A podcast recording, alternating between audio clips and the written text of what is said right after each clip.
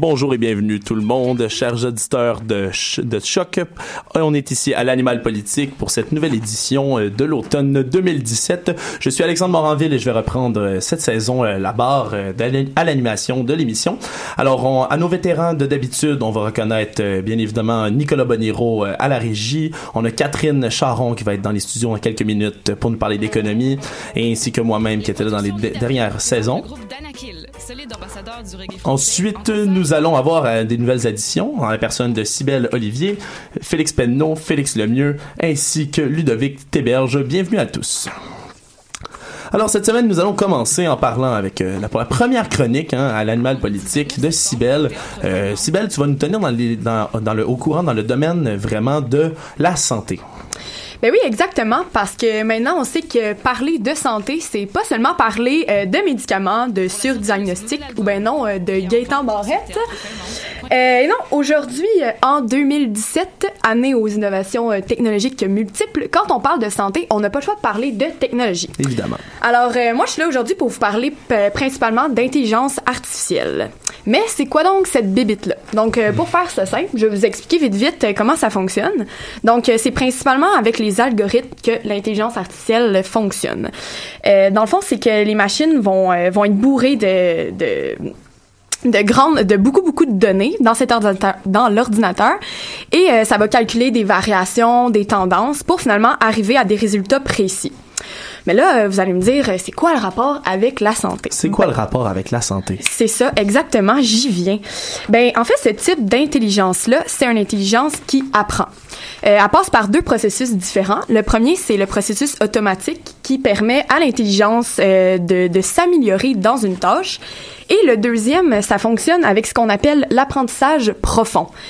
Et en fait, en bon français, là, on va patenter la machine avec des couches euh, de neurones artificiels qui vont venir euh, créer un grand réseau qui, dans le fond, ressemble au, au cerveau humain.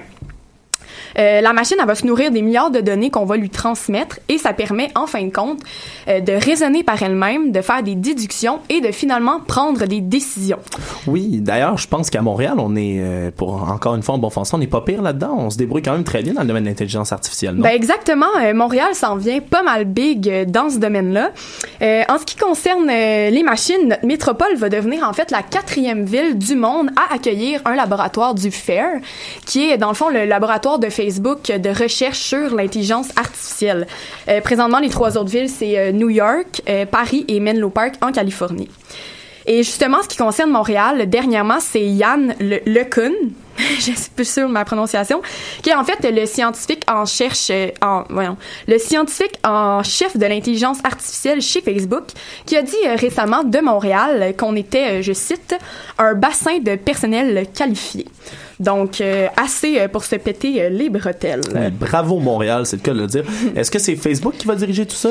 Ben, en fait, pas exactement. la tâche, elle a été confiée à une femme qui s'appelle Joëlle Pinault, qui, elle, est une professeure et chercheuse à l'Université McGill. on lui a confié cette tâche-là parce que c'est c'est une pionnière en ce qui concerne le domaine de la recherche en intelligence artificielle. Puis, étant donné son rôle de professeur, elle a aussi des, beaucoup d'expérience dans ce qui concerne la gestion d'équipe. Donc, vu qu'on pouvait pas confier ça à n'importe qui, euh, on, lui a demandé à elle. Et euh, justement, c'est spectaculaire qu'est-ce qu'on arrive à faire avec ça.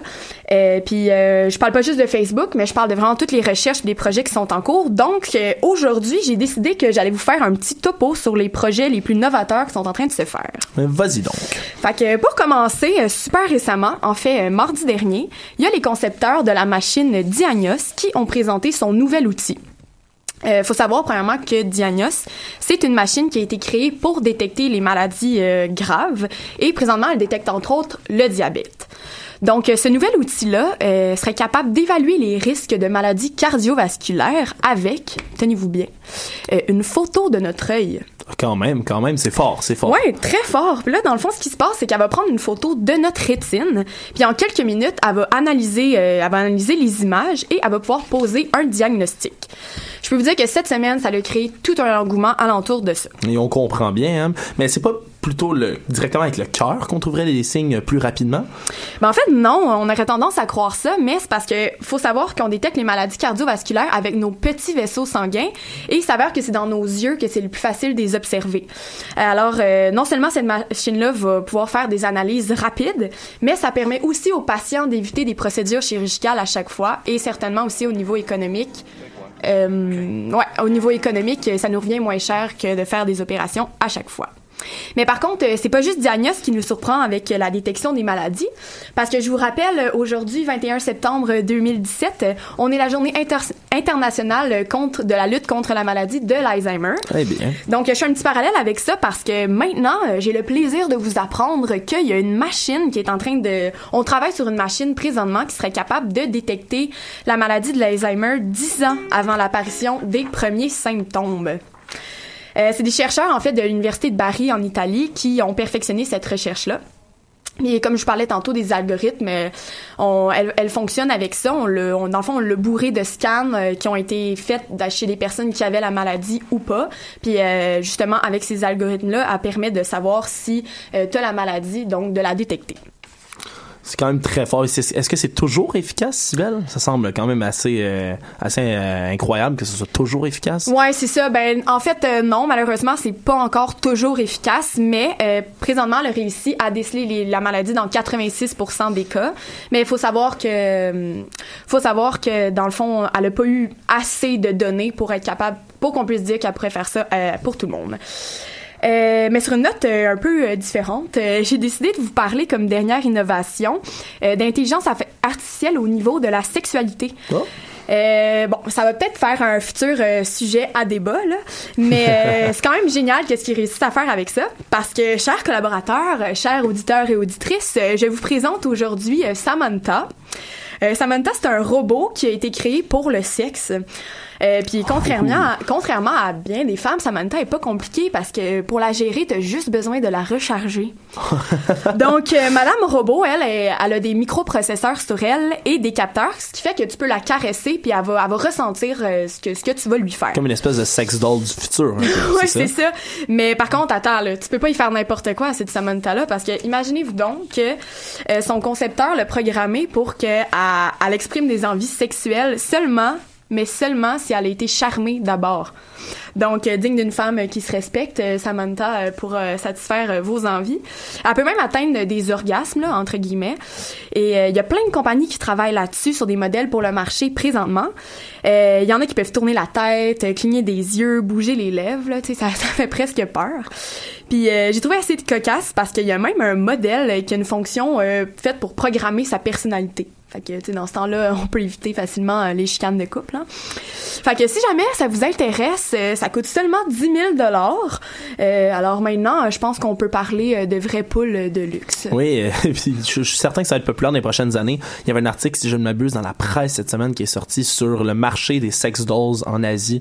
alors, j'imagine qu'une poupée aussi réaliste que ça, ça va en attirer des gens sur ce continent-là surtout.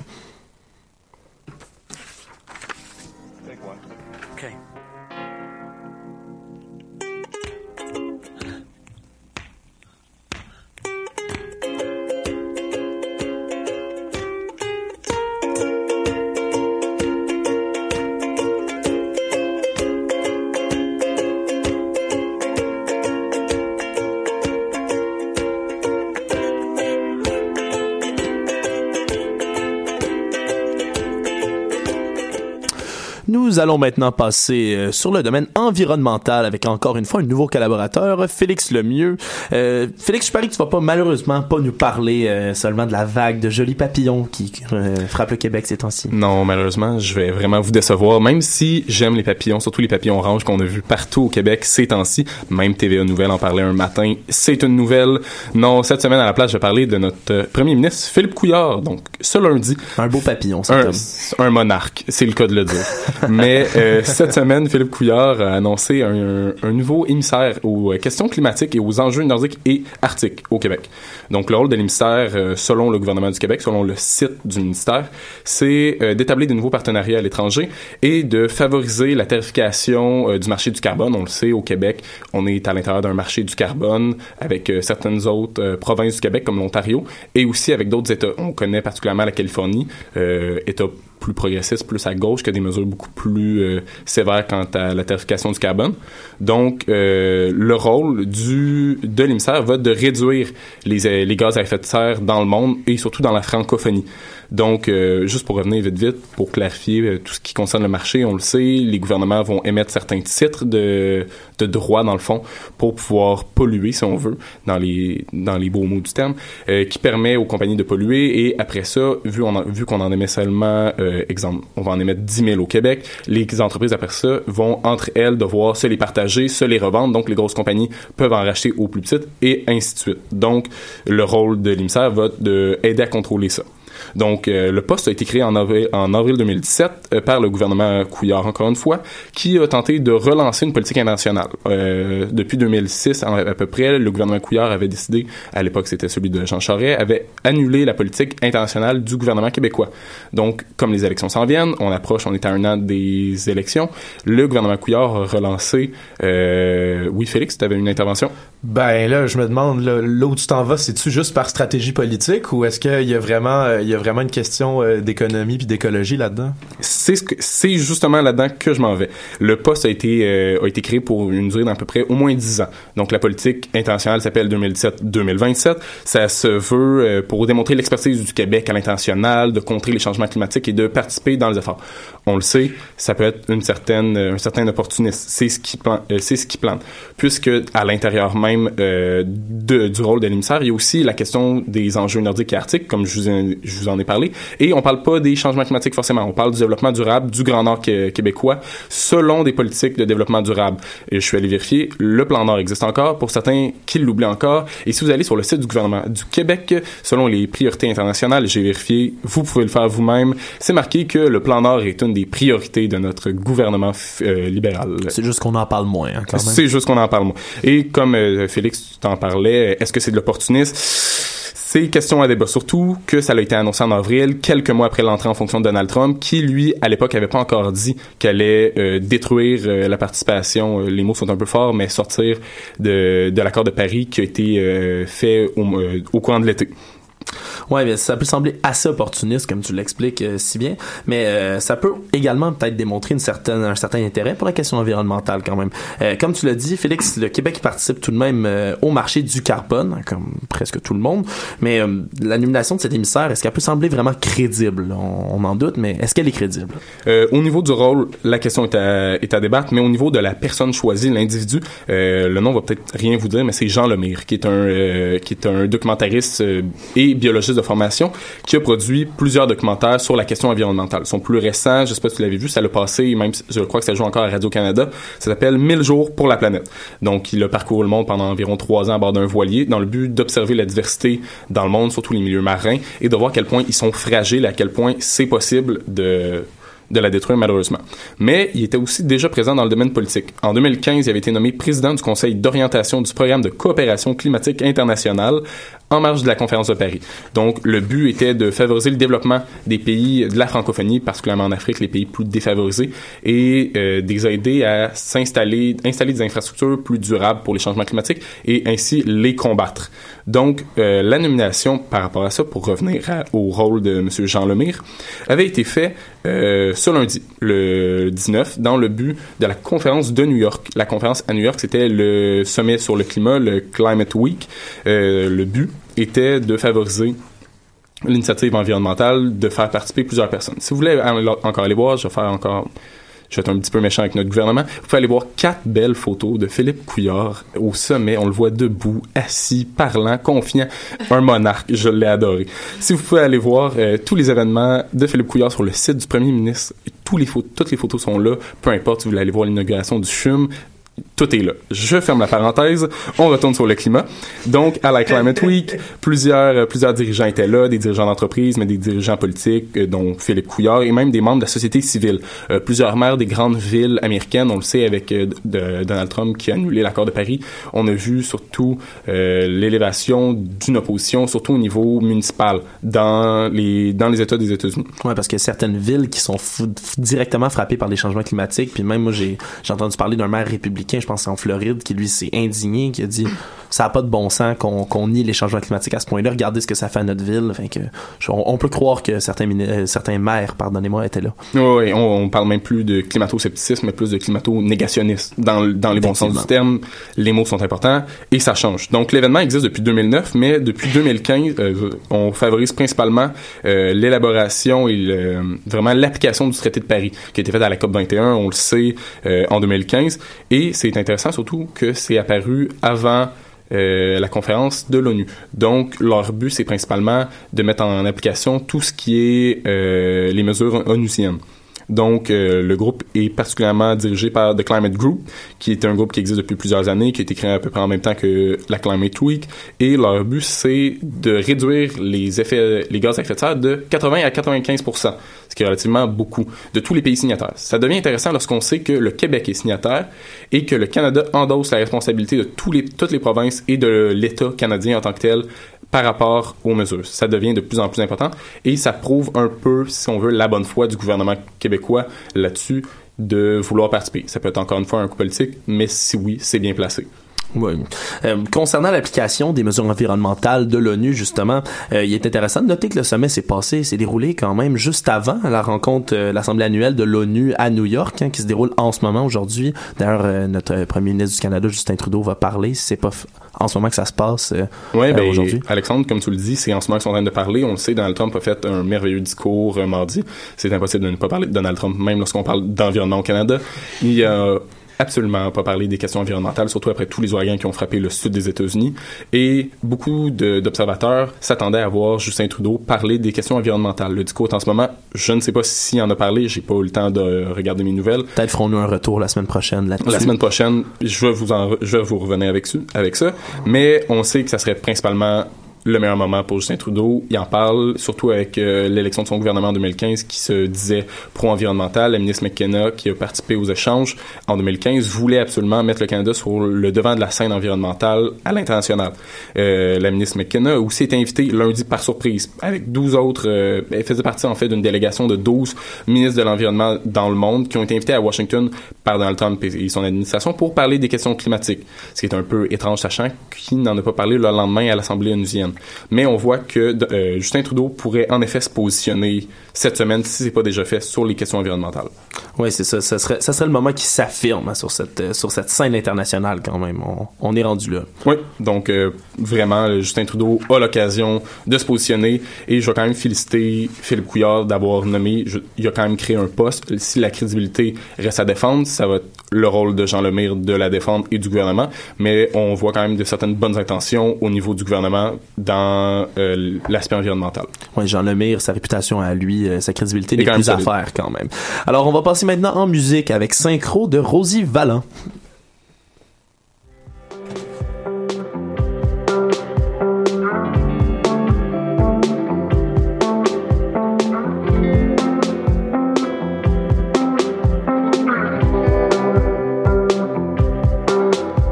Ça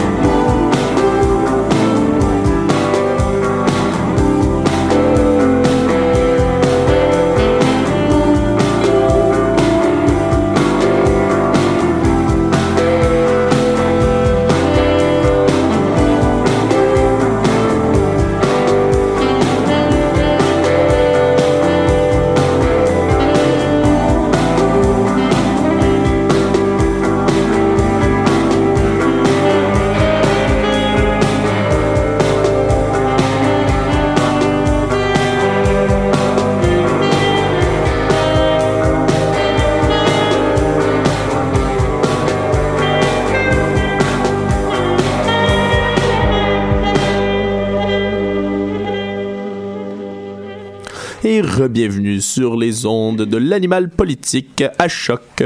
Maintenant, nous nous dirigeons encore une fois avec de la nouveauté, avec un nouveau collaborateur, cette fois-ci, un deuxième Félix, Félix Penneau. Euh, Félix, tu vas nous parler d'éducation cette semaine. Euh, c'est bien cela, hein? pas juste cette semaine, hein, on va parler d'éducation. Pas juste cette semaine, hein? Ah oui, là, ça marche. Euh, pas juste cette semaine, non, on va parler d'éducation pas mal euh, tout le reste de la session, en fait. Euh, puis euh, pour commencer, là, on est chanceux, hein, Alex, on est en pleine rentrée. Puis lorsqu'on est en rentrée, on parle d'éducation. Fait que je suis content, j'ai le sujet de l'heure. Puis parlant d'éducation, Alex, toi, t'en connais-tu des pays où ça va bien, l'éducation? Écoute, moi, d'habitude, là, je te réponds un pays nordique. Dès que tu me demandes un pays où quelque chose va bien, je vais dire la Scandinavie, par exemple. Exact, hein? Norvège, Suède, Finlande. Ces on, pays-là. on ne cesse de tarir d'éloges hein, pour ces trois pays où l'éducation euh, est la meilleure au monde, semble-t-il, en, en tout cas selon tous les sondages. Mais j'aimerais te préciser qu'il y a un autre pays où euh, l'éducation va très très bien en ce moment. Pas un autre pays, en fait, plutôt même euh, une autre province, parce que c'est très très proche de chez nous. C'est l'Ontario. L'Ontario, en fait, euh, lorsqu'on évalue en fait les les, euh, les niveaux d'éducation, souvent dans les pays, on s'intéresse beaucoup au taux de décrochage, hein, au taux de diplomation. Puis euh, si on compare euh, l'Ontario et le Québec, on réalise que ben l'Ontario a un vraiment haut taux de diplomation puis un taux de décrochage qui est très très bas. Et leur système d'éducation est sensiblement différent du nôtre. Hein, il ressemble plus au système américain. Oui. Mais ce qui est intéressant aussi, c'est que L'Ontario, depuis 2002, a créé un ordre professionnel pour ses enseignants. hein. Les enseignants ici au Québec n'ont pas d'ordre professionnel. Et depuis 2002, on parle énormément, ben en fait, pas énormément, plutôt ponctuellement, je dirais, dans les médias, de la possible création d'un ordre professionnel pour nos enseignants ici au Québec. À peu près à chaque rentrée, le- la question revient, hein, elle s'immisce dans les médias, on en parle un peu, et souvent, elle est très très vite désamorcée par des experts ou par les syndicats qui sont pas très très chauds à l'idée. Là, l'affaire, c'est que à la fin août, il y avait le congrès des jeunes libéraux euh, qui se tenait comme à chaque année. Et eux, cette année, en éducation, euh, les, les mesures qu'ils proposaient au Parti libéral hein, pour, euh, pour améliorer l'éducation au Québec cette année, ça a été de créer un ordre professionnel pour revaloriser la profession.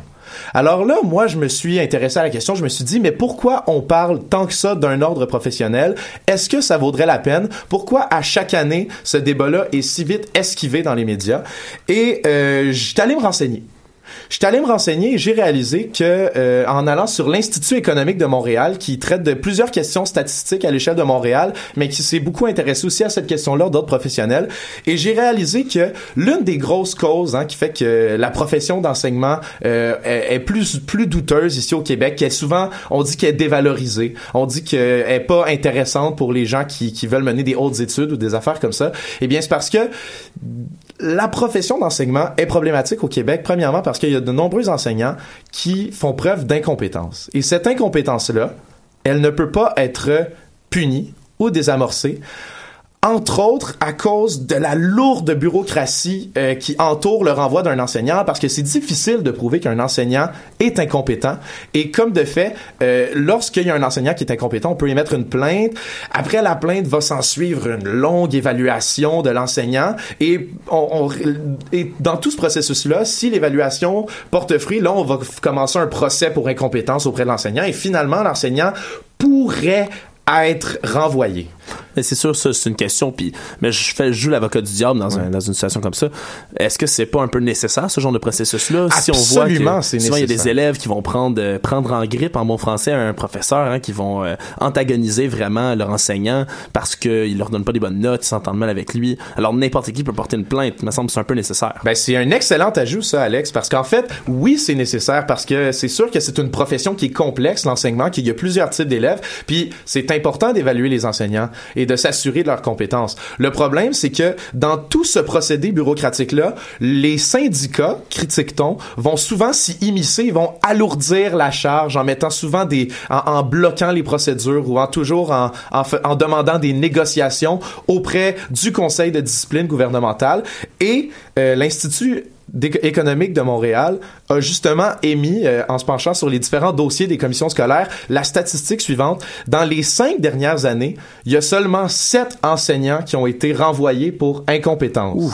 Quand même, quand même. On s'entend que sur 103 000 enseignants qui pratiquent la profession de manière, euh, en, en ayant une permanence ou non, il y a juste 58 000 enseignants au Québec qui ont une permanence sur les 103 000. Les autres font de la suppléance, euh, des contrats, des affaires comme ça. un an, les Exact. congés de maternité, ouais. Eh bien, sur 103 000 enseignants, 7 renvoyés en 5 ans pour incompétence. Puis on parle juste d'incompétence, on parle pas des cas de, mettons, de, des, des, des, des accusations de fraude ou Ah, d'abus trucs de- criminels, Ouais, ouais, exact, plutôt, des, ouais, plus graves. Là, on parle juste d'incompétence. Sur 103 000 enseignants, on peut douter qu'il y en a peut-être plus que ça qui sont incompétents. On peut faire un petit sondage ici. Est-ce qu'il y a quelqu'un qui juge qu'il y a déjà eu un enseignant vraiment incompétent ici en levant la main? Ah, ça lève la main dans les studios. deux, ça lève la main dans les studios. Quatre, si vous n'êtes pas sur le live Facebook, je vous invite à aller le voir. On lève la main sur le live Facebook. Bref, là, c'est là qu'on peut se demander, est-ce qu'un ordre professionnel pour encadrer la profession serait plus intéressant?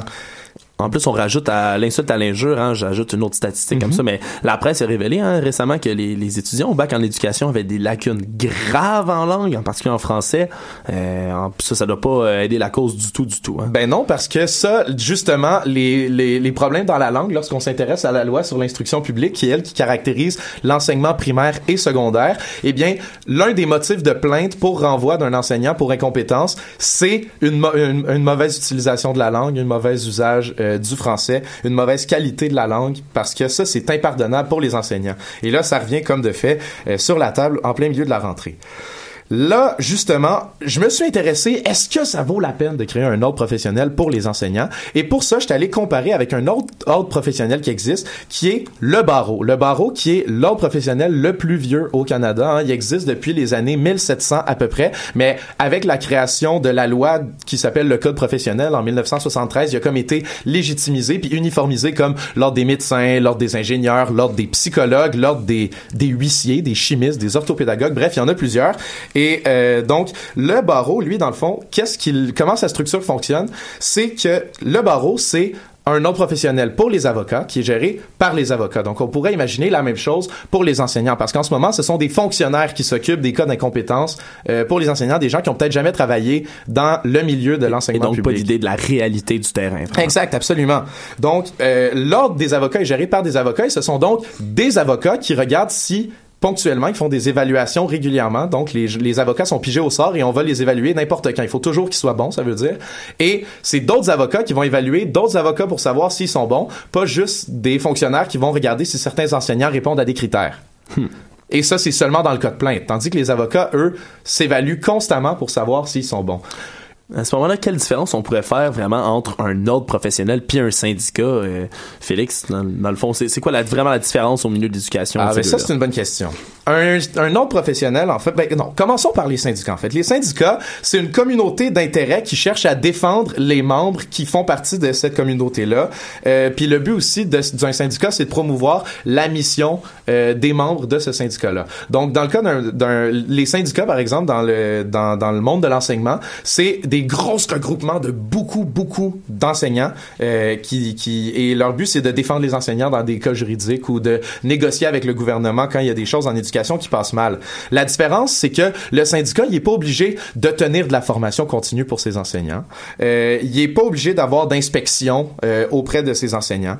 Euh, leur CA euh, d'un- d'un syndicat, euh, il, est, il, est, il est élu, certes, mais il fait pas partie... il est élu par des gens qui veulent défendre leurs propres intérêts. Il est pas élu pour... euh, orienter la direction que doit prendre la profession.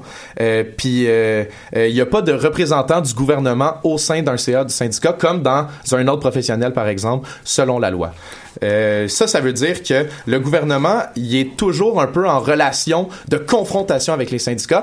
Et c'est là aussi où on remarque que les syndicats, c'est pour ça qu'ils sont pas vraiment d'accord avec la création d'un autre professionnel. Parce Non, que évidemment pas. non, c'est ça. Les syndicats, ils aiment pas l'idée d'un autre professionnel parce que un autre professionnel, c'est des, ce serait comme des enseignants qui devraient poursuivre d'autres enseignants pour savoir s'ils sont euh, compétents. Puis c'est là que c'est difficile. Hein? On veut pas se faire poursuivre par les propres membres de notre ordre et ça créerait une genre de de, de fausse camarade- camaraderie au sein euh, d'un autre professionnel. Alors on peut euh, on peut se dire que c'est un sujet qu'on va devoir suivre euh, semaine après semaine. Alors on n'a pas fini d'entendre parler de Non. cette histoire-là. Merci beaucoup Félix. Fait plaisir.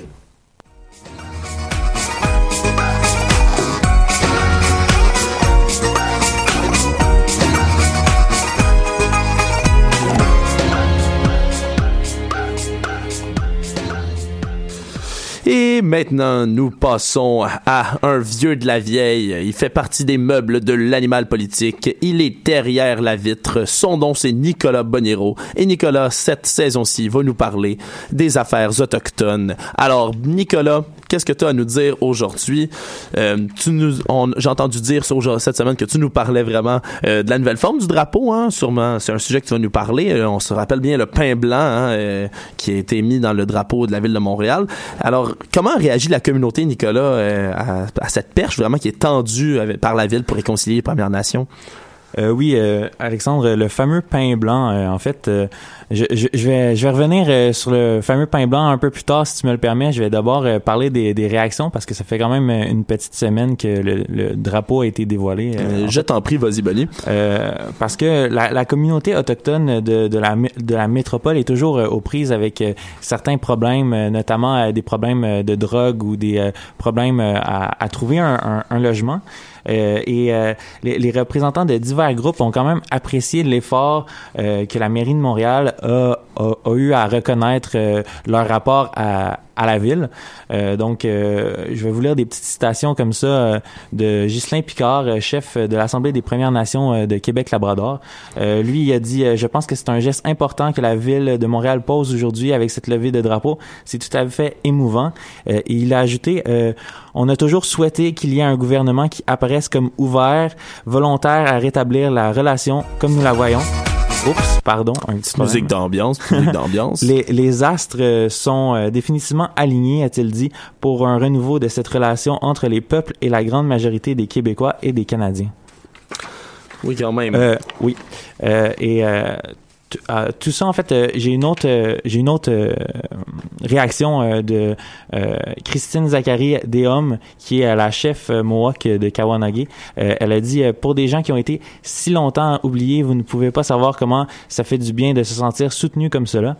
Euh, C'est vrai que c'est vrai que le ratio quand même des, euh, des événements euh, positifs versus négatifs historiquement par rapport aux autochtones, euh, c'est pas euh, c'est pas vraiment égal.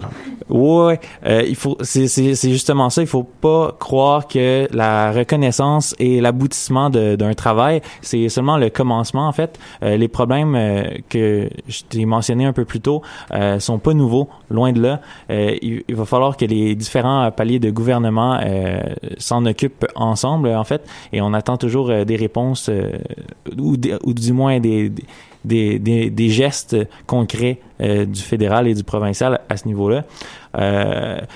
Le premier ministre Justin Trudeau euh, à, à la cérémonie de, de, de, de, dévoilement a euh, marqué sur Twitter un énorme et historique pas en avant pour Montréal. Félicitations. Et donc, c'est c'est la, la, seule petite note fédérale que, que j'ai pu trouver. Ça va euh, en prendre plus que ça quand même. Oui, oui, effectivement. Euh, euh, donc, euh, je vais vous euh, laisser entendre euh, qu'est-ce que euh, le maire euh, Denis Coderre a dit euh, à ce propos-là, euh, à propos du drapeau et de l'implication autochtone.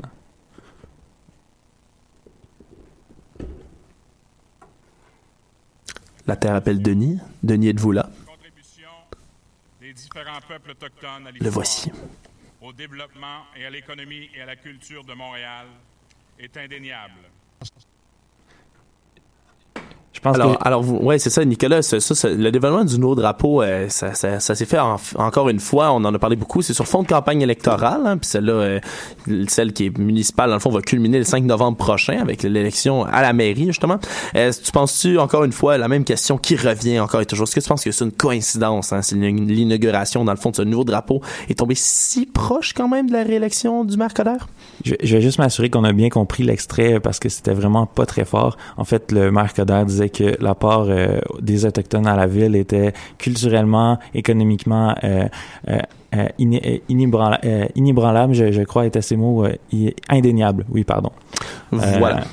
Donc, euh, bien sûr, euh, on pourrait être porté à croire que le développement, justement, de, ce dévo- de ces dévoilements-là pourrait être une ruse politique afin de pouvoir engranger euh, quelques votes supplémentaires de la part de Denis Coderre.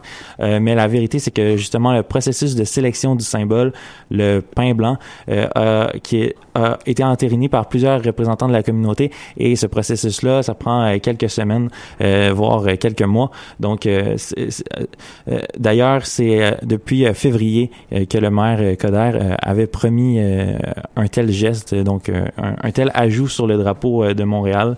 Donc, moi, moi, je suggérerais que c'est pas vraiment une ruse en vue des élections, mais plutôt disons une promesse tenue ou disons euh, il, je pense pas qu'il y, qu'il y avait d'arrière-pensée derrière euh, le, le timing si tu me permets l'expression de, de cet événement là Je suis content d'entendre ça. Pour une fois, une, une bonne nouvelle.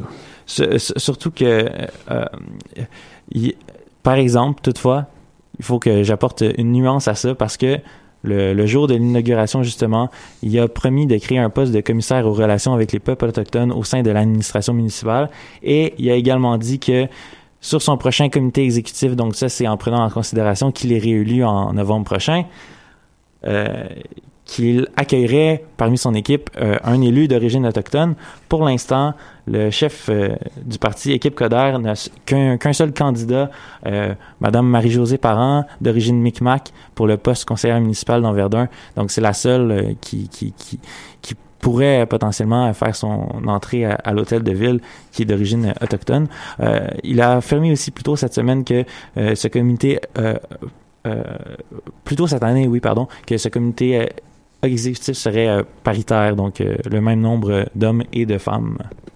Alors, Benny, rapido presto, est-ce que tu serais capable de nous parler, justement, on a parlé du drapeau, mais vite, vite, en quelques lignes, est-ce que tu pourrais nous décrire ce drapeau, hein, pour ceux qui n'ont pas eu la chance de le voir? Oui, donc euh, dans le fond, euh, il y avait la fleur de lys française, le chardon écossais, la rose anglaise et le trèfle irlandais à la base sur fond blanc avec une croix rouge. Euh, là maintenant, on va ajouter le pain blanc euh, au centre du drapeau dans un cercle rouge qui est euh, en plein milieu de la croix rouge qui était déjà là à la base. Et euh, ce fameux pain blanc, en fait, euh, laisse-moi dire qu'il n'est pas très blanc parce que il est jaune doré sur le drapeau. Donc euh, c'est quand même assez ironique. Oui, mais alors, euh, en continuant dans la même veine, euh, si, si je me souviens bien euh, rapidement, le maire a fait une autre annonce hein, qui a fait couler beaucoup d'angles depuis la cérémonie. hein. Il a annoncé son prochain projet dans l'optique de réconcilier avec les Premières Nations. Qu'est-ce qu'en est-il, Bonnier? Euh, oui, euh, en fait, je vais vous laisser entendre en espérant que ce soit un peu plus fort euh, les mots du maire Coder euh, à ce sujet. À ce sujet. Le prochain chef qui va m'occuper personnellement, c'est le général Amherst. Il va prendre le bord. Out. Prendre le bord out. Alors, euh, on, a, ce qu'il on, on- disait. on a compris l'essentiel, je pense, euh, dans ces mots-là. Euh, donc, dans le fond, euh, juste pour vous faire un bref historique sur qui est ce fameux général Jeffrey Amherst, eh bien, euh, c'est- c'est lui en fait qui a tenté d'éliminer les autochtones en leur euh, confiant des euh, couvertures infectées de variole. De, de petites véroles. De petites véroles. C'est cela, hein. Euh, C'est pas, euh, c'est un, un fin, euh, un personnage qu'on souhaite, donc, euh, que les Nicolaires souhaitent enlever. Je pense qu'ils ont, est-ce qu'ils l'ont enlevé, le, le nom de la rue Amherst, déjà? Pas encore parce qu'il faut qu'ils trouvent un, un nom de remplacement à la base, donc ça va être un dossier à suivre. D'accord. Merci beaucoup pour ces éclaircissements, Bonnie. Euh, on poursuit d'ailleurs avec euh, notre premier bloc double de la saison, mais non le dernier, avec euh, une habituée également de l'animal politique, Catherine Charon. Bonjour. Coucou! Alors, euh, qui dit rentrée à l'animal politique dit rentrée euh, parlementaire également. hein. Et euh, Justin Trudeau défend coûte que coûte sa réforme fiscale, bien qu'on apprenait cette semaine que le déficit budgétaire fédéral de l'exercice 2016-2017 avait atteint quand même 17,8 milliards de dollars. Alors, c'est 23 quand même en deçà des estimations faites au printemps. Alors, Catherine, euh, toi qui es la mordue hein, vraiment de politique euh, économique de l'équipe, euh, remets-nous en contexte. En quoi ça consiste exactement cette réforme-là? Bon, bonne nouvelle. Grosso modo, la mission d'Ottawa ici, c'est de s'assurer que tout le monde paie sa juste part d'impôts. C'est quand même des bonnes valeurs, alors pour que le régime fiscal soit plus égalitaire. Il existe actuellement des mesures euh, qui permettraient à des contribuables mieux nantis de se libérer d'une partie de leur fardeau fiscal, c'est-à-dire payer moins d'impôts. Le gouvernement s'est rendu compte que depuis 2001, quand même, le nombre de sociétés privées gérées par des Canadiens a doublé et qu'il y a une augmentation des stratégies d'évasion et d'évitement fiscal. Donc, pour vous donner un exemple, le deux tiers des médecins séparent euh, leurs revenus dans, entre les différents membres de famille. Ils ont le droit de faire ça. Et oui, donc ils n'atteignent pas un palier d'imposition supplémentaire, ce qui leur permet de payer moins d'impôts. Donc, ces informations-là, c'est recueilli par Radio-Canada. Ils ont aussi euh, affirmé que ce sont 50 000 familles au pays qui permettraient à des dirigeants de payer moins d'impôts que leurs employés. Donc, euh, juste ça, euh, ça permettrait, selon le gouvernement, de récupérer 250 millions de dollars. Il y a également deux autres mesures, Catherine, que le gouvernement libéral essaie de se débarrasser, d'abroger. Oui, donc il y a une autre technique pour essayer de contourner les mesures fiscales. Eh bien, c'est de garder des sous en dormance dans les coffres d'une compagnie euh, en cas d'année plus difficile. Donc, dans le jargon, on appelle ça un placement passif. Ces placements-là sont imposés à un très faible taux, donc c'est beaucoup plus avantageux pour une entreprise et euh, c'est même traité par certaines comme un compte épargne personnel pour les entrepreneurs. Donc, toujours selon Radio-Canada. L'autre option que le gouvernement veut abolir, c'est la conversion des revenus réguliers d'une société privée en gain de capital. Des grands mots qui semblent compliqués et pourtant c'est bien simple. Concrètement, ça consiste à prendre le salaire ou les dividendes. Dividendes, pour ceux qui sont pas familiers avec le terme, c'est les, les sous qu'on reçoit lorsqu'on est actionnaire. Donc, le salaire et les dividendes qui seraient versés aux dirigeants de la compagnie et les garder dans les coffres de la compagnie, ce qui deviendrait un gain de capital pour l'entreprise. Je reformule. Je suis directrice d'une compagnie. Je suis supposée me verser un certain salaire par année. Ben, je me verse un plus petit salaire. Donc, déjà là, je paye légèrement moins d'impôts parce que je j'atteins pas nécessairement un palier supplémentaire d'imposition. Puis, cette différence entre mon salaire et le salaire que je perçois, eh bien, je la laisse dans les coffres de, mon, co- de ma compagnie et je dis que c'est un gain de capital. Donc, Wow. sur ce gain de capital-là, il y a moins d'impôts qui sont mis là-dessus. Donc, je pourrais m'acheter une auto avec les gains de, ma- de mon, de, de- de capital de mon entreprise et il y aurait moins de, d'impôts là-dessus. Et là, c'est de la belle magie, Catherine, tout ce que tu nous parles. Ça a l'air féerique, ce monde-là. Mais est-ce que c'est légal? Légal, mais très inéquitable. C'est d'ailleurs ce que le ministre des Finances, Bill Morneau, va nous révéler dans un extrait que vous allez écouter à l'instant. small business, we want to maintain that advantage over the long term. That's critical. Uh, this is about making sure that the next generation of Canadians and the generation after that have a tax system that creates opportunities for them and not, uh, you know, unfair advantages for a small subset. That's growing, by the way. We have a, a growing number of people that are incorporating uh, and taking some advantage that uh, wasn't originally intended to be uh, there for them. Wow, ça vient ponctuer mon extrait. C'est cela, hein? J'adore. Alors, le gros problème, là, pourquoi est-ce que les salariés sont capables de faire ça, c'est que euh, ils, ils peuvent s'incorporer, donc devenir une compagnie et avoir les avantages que les, les compagnies ont pour pouvoir euh, gérer leur entreprise et être rentables. Donc, selon le gouvernement fédéral, cette pratique aurait gagné en popularité ces 15 dernières années en grimpant de 300 C'est impor- important, là, quand même. Ouais, alors, mais ça, c'est sûr que c'est une décision, Catherine, qui va pas plaire à tout le monde. Ça, c'est certain. Non, même au sein du caucus libéral, je vous avouerai qu'à Kelowna, il y en a quelques-uns qui ont essayé de faire changer la, la, la, ligne directrice du, euh, du gouvernement. Euh, aussi, euh, chez les conservateurs, on se cachera pas que Andrew Scheer, donc le nouveau chef du parti conservateur, eh ben il a mené son cheval de bataille de, de, de campagne électorale là-dessus. On l'entend d'ailleurs à la rentrée parlementaire. C'est à ce sujet-là qu'il a fait ses- sa première élocution. Mr. Speaker, after listening to the Prime Minister today, I have no doubt that he's just going to go ahead and ram through these tax hikes. You know, as conservatives, we believe in raising people up, not tearing people down. We believe in ensuring that everyone conservatives wake up every day trying to think of new ways to lower taxes. Liberals wake up every day trying to find new ways to raise taxes. But I want to take this opportunity to assure Canadians that the pain will only be temporary. We will fight these attacks on John. c'est quand même un coup bas de dire que les libéraux se lèvent en essayant de faire payer les gens plus de taxes. Mais bon, euh, je tiens juste à rappeler que les euh, mesures, euh, cette réforme-là s'adresserait aux gens qui font 150 000 150, ouais, c'est ça, 150 000 et plus par année. Mais étonnamment, c'est quand même pas tous les médecins et toutes les PME canadiennes qui sont contre ces mesures-là. Non, en effet, 340 médecins ont signé une lettre pour euh, dire à M. Morneau euh, qu'ils appuyaient sa démarche. Il y a aussi le FTQ qui soutient 2700 entreprises québécoises qui euh, a aussi appuyé le ministre Morneau. Mais je vous cacherai pas que c'est surtout des commentaires négatifs qu'on voit sur le web actuellement. Ouais, c'est sûr. Et à, à quoi on peut s'attendre, dans le fond, pour la suite de ce dossier-là, Catherine, dans les prochaines semaines? Qu'est-ce qui va se passer? Tes, pré- tes prédictions pour tout cela? Bon, ben, la période de 75 jours de consultation publique tire à sa fin. Ça se termine le 2 octobre. Donc, après, on devrait voir apparaître un projet de loi euh, qui très très très rapidement. Mais si on se fie à ce que Trudeau a dit en conférence de presse, oui, ils vont prendre en considération les commentaires qu'ils ont entendus, mais la base de, cette réforme-là ne bougera pas d'un iota, c'est-à-dire de créer un système fiscal plus égalitaire. Euh, J'aimerais terminer ma, petite chronique sur une citation que j'ai lue que je trouvais plutôt intéressante de la part de euh, Guy Goulet, qui est un professeur en fiscalité à l'Université du Québec en Outaouais. Donc, oui, on leur enlève beaucoup aux entrepreneurs, aux gens qui sont incorporés, mais d'un autre côté, ils ont accès à quelque chose que les autres contribuables n'ont pas. Ça fait mal quand on enlève des bonbons, mais ça fait juste rééquilibrer les choses. Ah, voilà, une belle citation. On continue avec une petite pause musicale.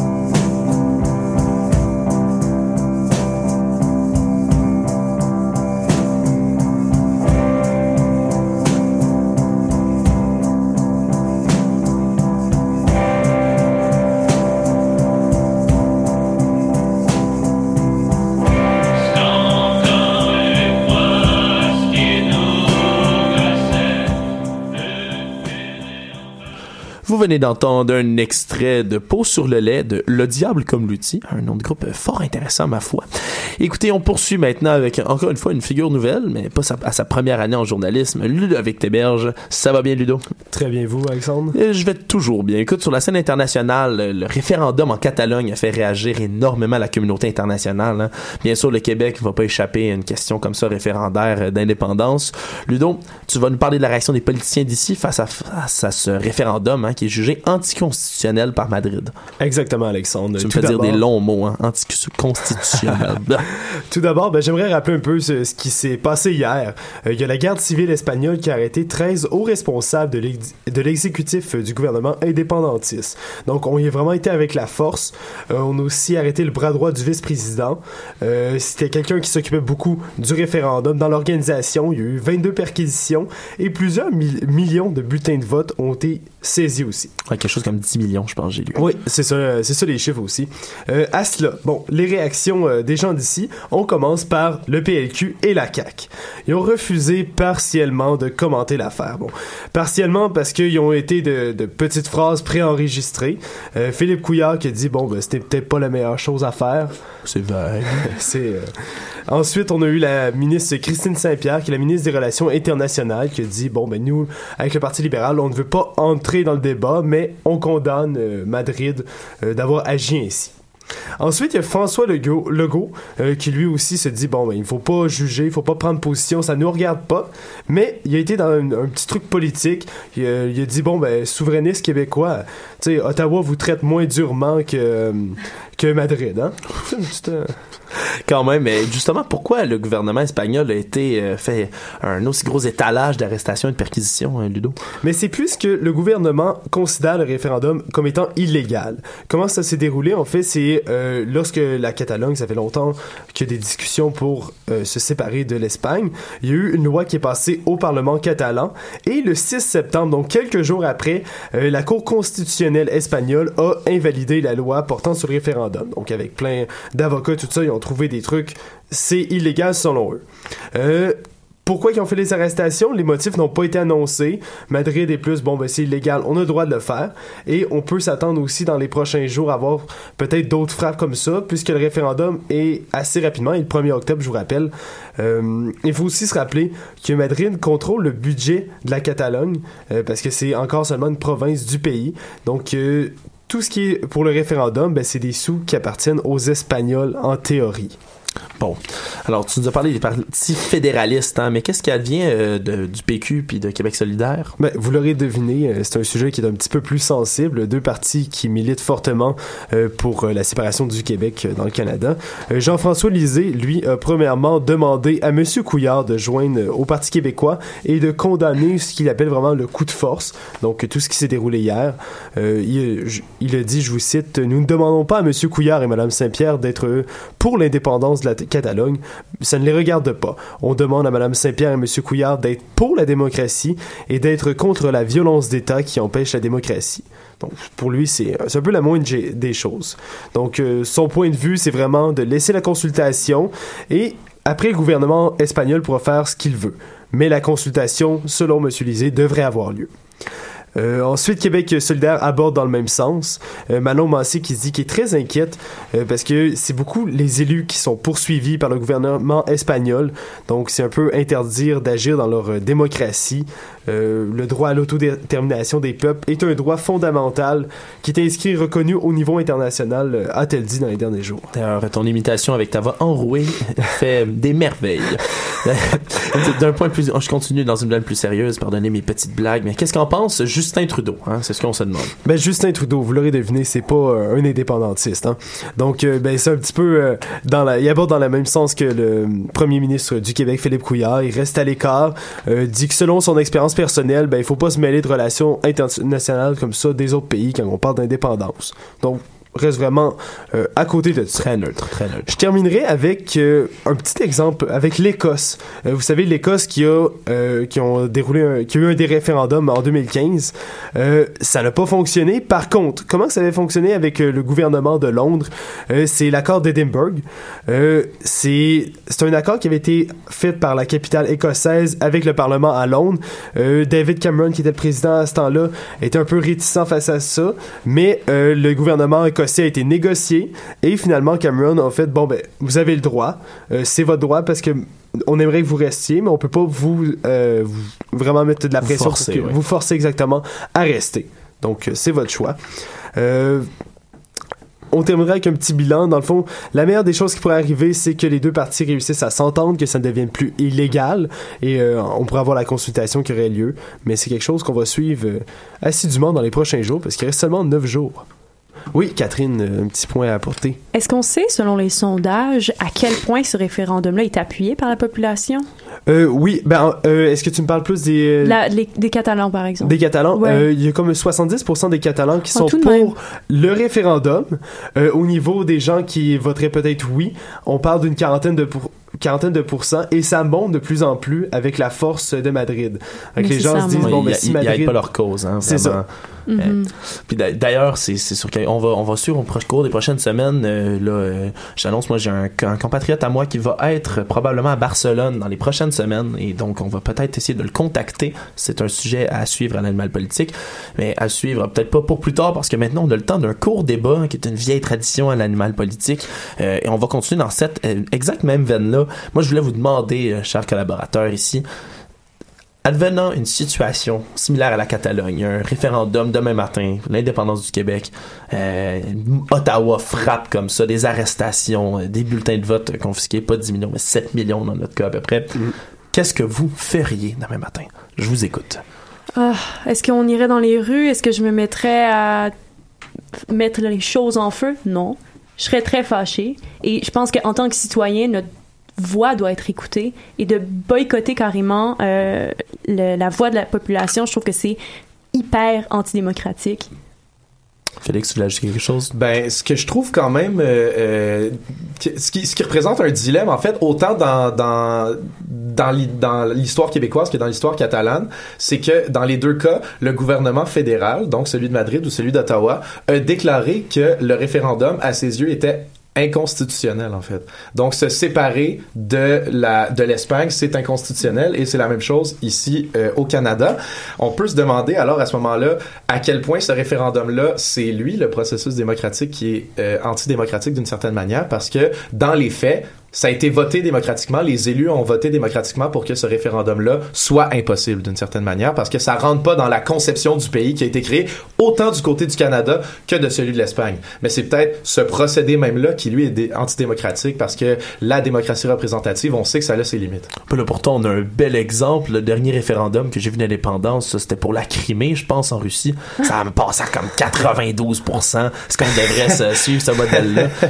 C'est une petite blague pour ceux qui n'ont pas suivi le domaine. Euh, C'est un référendum extrêmement biaisé que la Russie... euh, Ben, dans les deux cas, on se retrouve avec des impasses démocratiques là, où il faut se demander euh, euh, c'est à quel point le pouvoir exécutif décide de ce qui se pourrait se, pou- se pouvoir législativement dans Ouais, nos sociétés. Parce que je ris énormément, je parle de la Crimée, mais est-ce qu'on a un autre exemple vraiment de, de, de, de, de- parce que ça c'est un mauvais exemple, on va se le Mm-hmm. dire tout de suite, mais est-ce qu'on a un autre exemple de référendum, de, de, de séparation vraiment de pays? C'est quand la dernière fois historiquement que ça s'est passé? Presque jamais. on ça devait dire. être en Afrique. Ouais. Ah. Ben, Genre, faudrait fouiller les questions. Probablement, ouais, des, des référendums en Afrique euh, qui se séparent bon, euh, de la couronne britannique ou française. Mhm, L'émancipation des, des pays. Mais moi, en fait, ce- cette situation-là me fait vraiment penser, vous allez trouver l'exemple peut-être étrange, mais à un contrat de mariage. C'est comme si on nous empêchait de nous séparer d'une personne qui, avec qui on n'a plus envie d'être dans notre vie. Si c'était un mariage, ben là, on dirait, ben là, ça n'a pas d'allure. Est-ce que à ce moment-là, la solution serait une solution à la Henri VIII, décapiter sa femme, se Bon, séparer de Je pense l'Église? que on, ouais, ben, faut pas aller dans les extrêmes non plus. Je pense qu'il y a toujours euh, place euh, au débat ou à la discussion. Mais j'ai peut-être l'impression que ce serait finalement euh, une discussion de société, voire euh, de se dire est-ce que ça vaut encore la peine de s'empêcher de se séparer d'un pays si on considère que les conditions dans lesquelles on se retrouve ne nous sont plus favorables?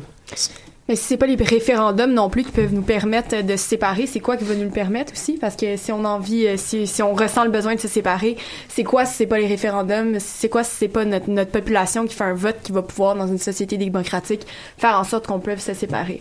Que je lance la question, euh, comment on peut arranger ça autrement si on, on nous empêche de faire ça? Hmm. Bonne question, tu voulais poursuivre, Ludo? C'est un très bon point. Mais par contre, je voulais juste aller dans une dernière petite veine là-dessus. Justement, un référendum, c'est sûr qu'au Québec, en Catalogne, les gens sont pas persécutés. Euh, c'est, Mhm. On y va plus pour des questions de culture, de langue, d'identité. Par contre, on a un très bon exemple avec les Kurdes. Euh, présentement, le gouvernement, euh, il y a un référendum qui, arrive, qui était supposé arriver dans les prochains jours. Le référendum est suspendu pour le moment. Euh, c'est, on sait que c'est une minorité qui peut avoir de la violence aussi contre eux. Ouais. Les Kurdes qui sont actuellement situés en Irak, si je me trompe Oui, pas. exactement. Au nord Donc- de l'Irak. Ouais, Donc il y, en a, on- il y en a un peu partout. Il c'est y en a déjà- également en Turquie, je pense, des Kurdes. Oui, mais le Kurdistan le c'est ça, vraiment, Donc, c'est déjà dans un, irakienne. dans un contexte hyper, hyper bouillonnant en ce moment. là. Exactement.